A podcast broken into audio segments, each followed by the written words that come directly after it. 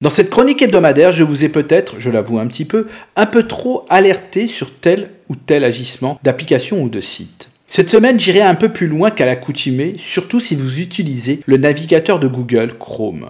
En effet, malgré une réputation plus que douteuse en matière de confidentialité, Chrome continue d'être le navigateur le plus utilisé au monde avec environ 65% de parts de marché, soit 2 milliards de personnes qui l'utilisent très régulièrement. Son concurrent le plus proche, Safari d'Apple, est loin derrière avec moins de 20% de parts de marché. Google qui possède bien d'autres moyens en plus de ce navigateur comme son moteur de recherche ou son service de courrier, Gmail et bien sûr Android sur mobile, on peut se poser la question aujourd'hui si Google est devenu beaucoup trop puissant et ainsi s'il ne faudrait pas abandonner Chrome pour de bon. Les experts en confidentialité disent oui et cela sans hésiter, car la domination du marché lui donne un pouvoir unique qui va bien au-delà des données, mais qui permet à Google d'établir de nouvelles normes sur le web.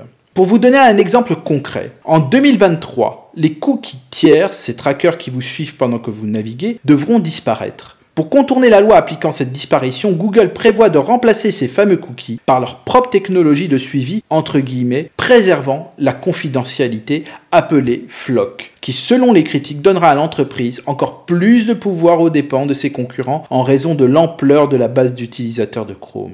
Une autre raison pouvant nous pousser à abandonner Chrome est la pratique de collecte des données plutôt envahissante. En effet, grâce au système installé sur nos iPhones iOS, Apple peut détecter très précisément quelles sont les données qui sont captées.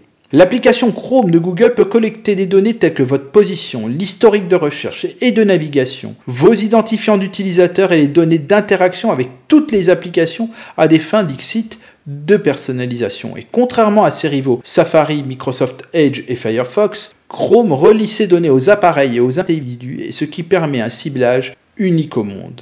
Bien que Chrome ait légitimement besoin de gérer les données de navigation, il peut siphonner une grande quantité d'informations sur vos activités et les transmettre à Google. Mais ce qui est désarmant, c'est que la puissance de Google va encore plus loin que sa propre part de marché des navigateurs. Les navigateurs concurrents tels que Edge de Microsoft sont basés sur le même moteur que Chrome, Chromium. Donc même quand vous allez voir ailleurs, nous sommes encore sous l'emprise de Google. Quelles alternatives avons-nous alors?